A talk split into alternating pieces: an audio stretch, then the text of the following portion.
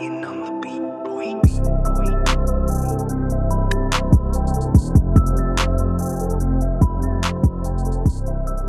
What's going on, everybody? This is Gabriel Menchaca, and we're continuing on our series Image or Imago Dei.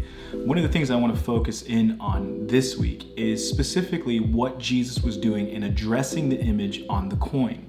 So we pick up and we read again from Matthew 22, verses 15 through 22. And it says this in the ESV Then the Pharisees went and plotted how to entangle him in his words, and they sent their disciples to him, along with the Herodians, saying, Teacher, we know that you are true and teach the way of God truthfully, and you do not care about anyone's opinion, for you are not swayed by appearances. Tell us, then, what you think. Is it lawful to pay taxes to Caesar or not? But Jesus, aware of their malice, said, Why put me to the test, you hypocrites? Show me the coin for the tax. And they brought him a denarius. And Jesus said to them, Whose likeness and inscription is this? And they said, Caesar's. Then he said to them, Therefore render to Caesar the things that are Caesar's, and to God the things that are God's. When they heard it, they marveled, and they left him and went away. Jesus talked about the image on the coin. In doing this, he was addressing the politics behind the taxes.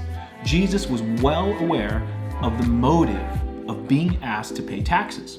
So, as I mentioned uh, last week, I wanted to talk about how taxes were usually the movement or the not paying of taxes that caused revolutions. So, paying a tax or not paying a tax was a big deal. Not paying the tax was a big deal.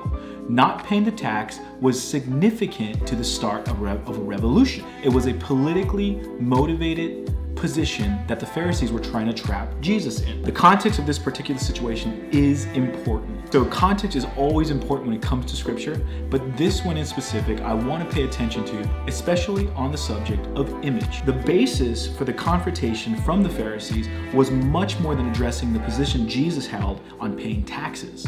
It was bigger than Jesus, do you want to pay the taxes or do you not pay the taxes? It was a much bigger question. If I can give you some context, and this is taken from uh, an internet post basically saying this the Herodians favored submitting to the Herods and therefore to Rome for political expediency.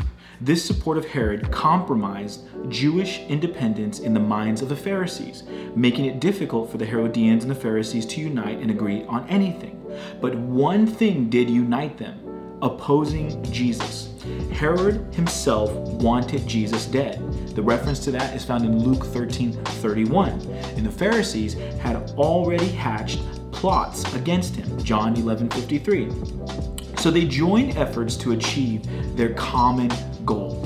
So the Pharisees and the Herodians disagreed on a lot of issues.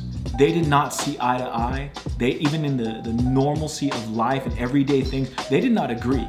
However, what they did agree on and what unified them was they wanted to get rid of Jesus. It was almost along the lines of the saying, the famous saying, uh, the enemy of my enemy is my friend.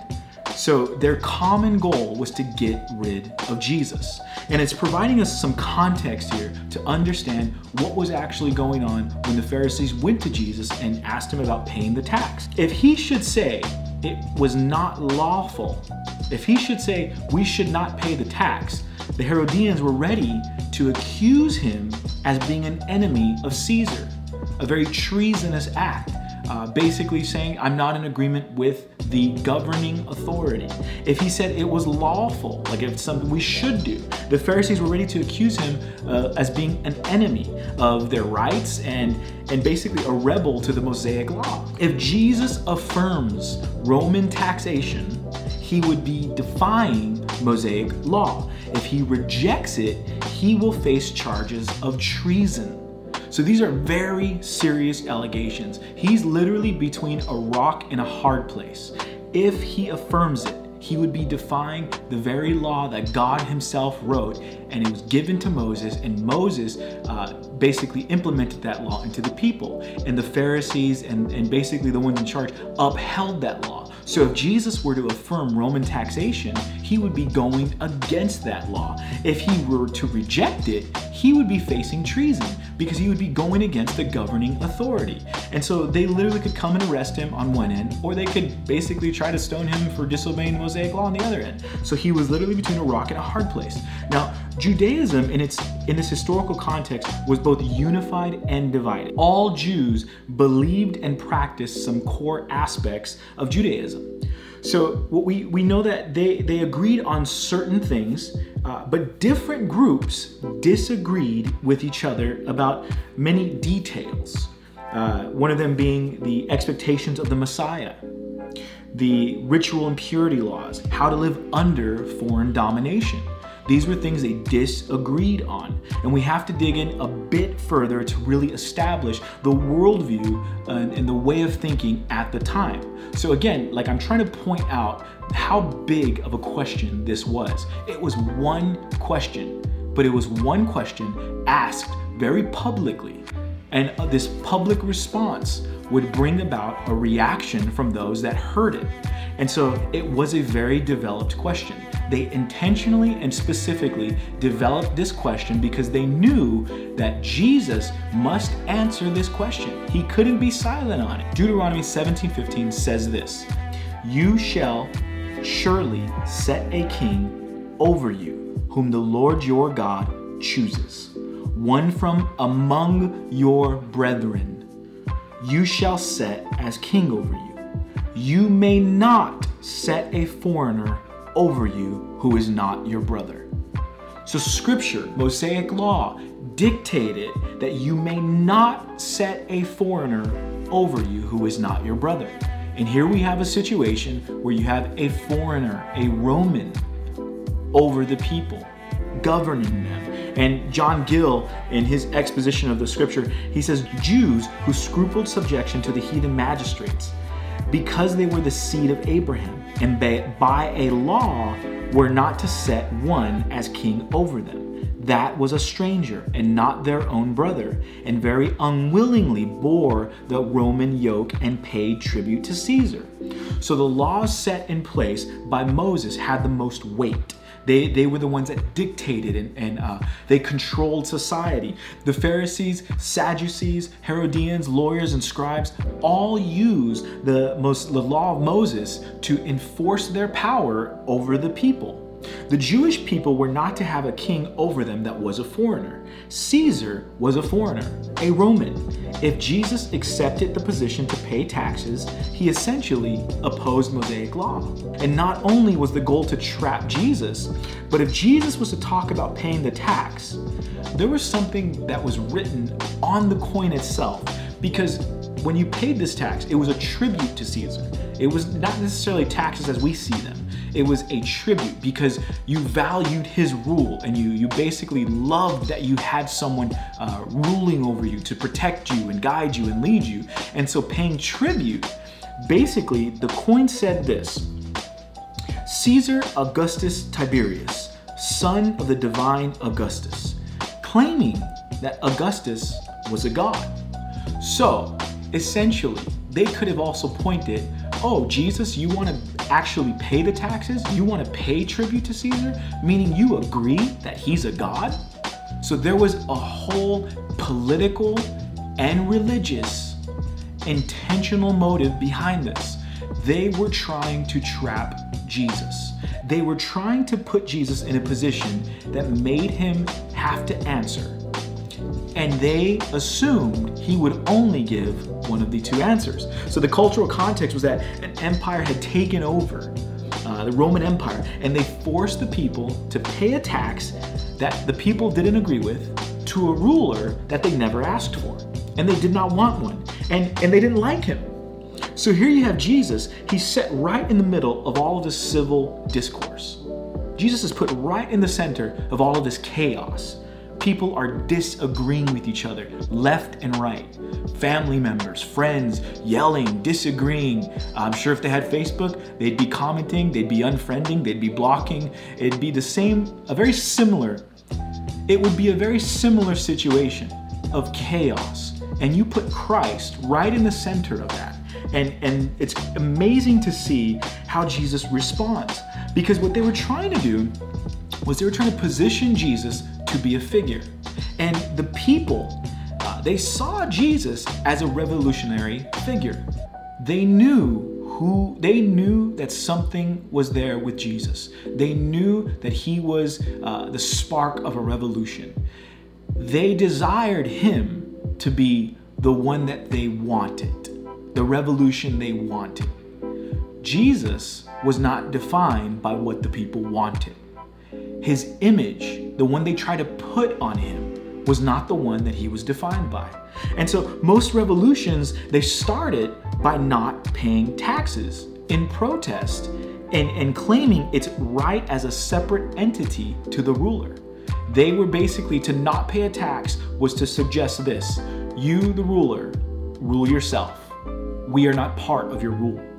So this was a big situation. It was motivated by the politics of the day. It was motivated by those who were desiring and seeking Jesus to pick a side. Whose side are you on, Jesus? Because if you pick that side, they're gonna go after you. If you pick this side, we're gonna go after you.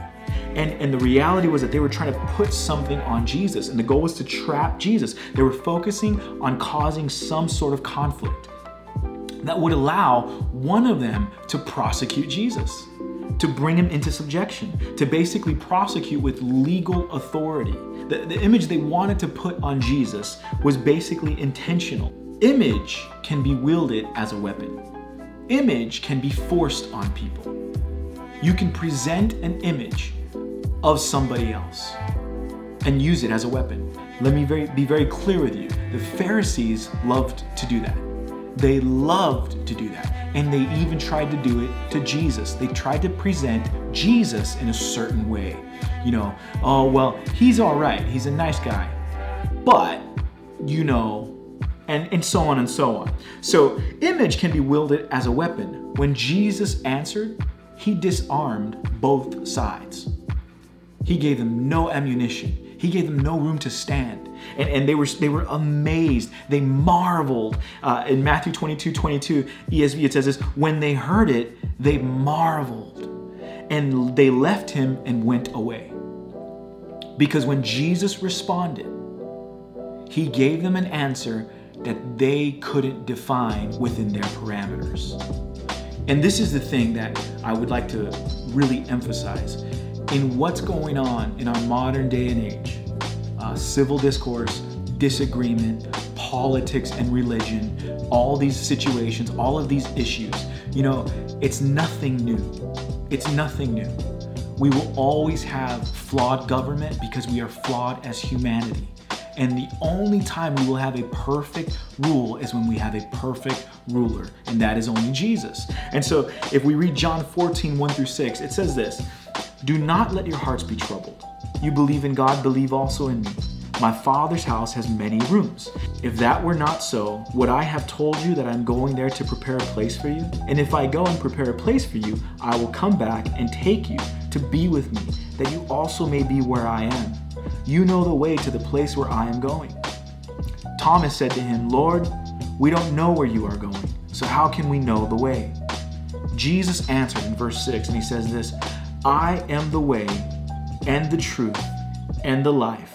No one comes to the Father except through me. In chaos, in those division, in those conflicts, in those moments when things are being separated, friends, families, situations are being cut in half, the only way is Jesus.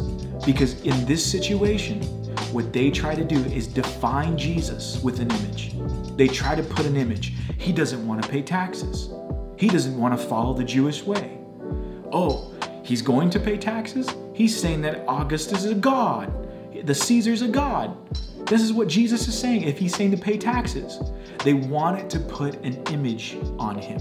The world could not put an image on Jesus when he is already defined. The world cannot put an image on us when we already have definition. When they say, if you pick this, if you pick that, if you say this, if you agree with this, if you don't agree with me, if you disagree with that statement, if you agree with that man, if you agree with that politician, you're this. Jesus clearly gave us an understanding We are not identified by the way of the world. We are not defined by the image they put on us. We are defined by Christ Himself. John 14, 6, Jesus answered, I am the way and the truth and the life. No one comes to the Father except through me.